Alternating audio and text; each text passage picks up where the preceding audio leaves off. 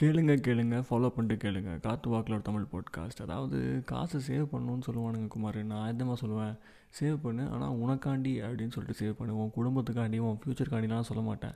நமக்கு முடிஞ்சதுக்கப்புறம் தான் தானம் தர்மம்லாம். ஸோ உன்னையும் நீ பார்த்துக்கிறது கொஞ்சம் காசு எங்கெங்கெல்லாம் எந்தெந்த டேட்லாம் சேவ் பண்ண முடியுமோ அந்த மாதிரி டைங்களில் சேவ் பண்ணி வை. சி செலவு பண்ணுறதுல வந்துட்டு சிக்கனம் பார்த்து காமெடி பண்ணிடாத. எங்கே வந்துட்டு உனக்கு கையில் எக்ஸ்ட்ரா காசு நிற்கிதோ அதை வந்து செலவு பண்ணாமல் சேவ் பண்ணுன்னு நான் சொல்ல வரேன். புரியுதா? பாய்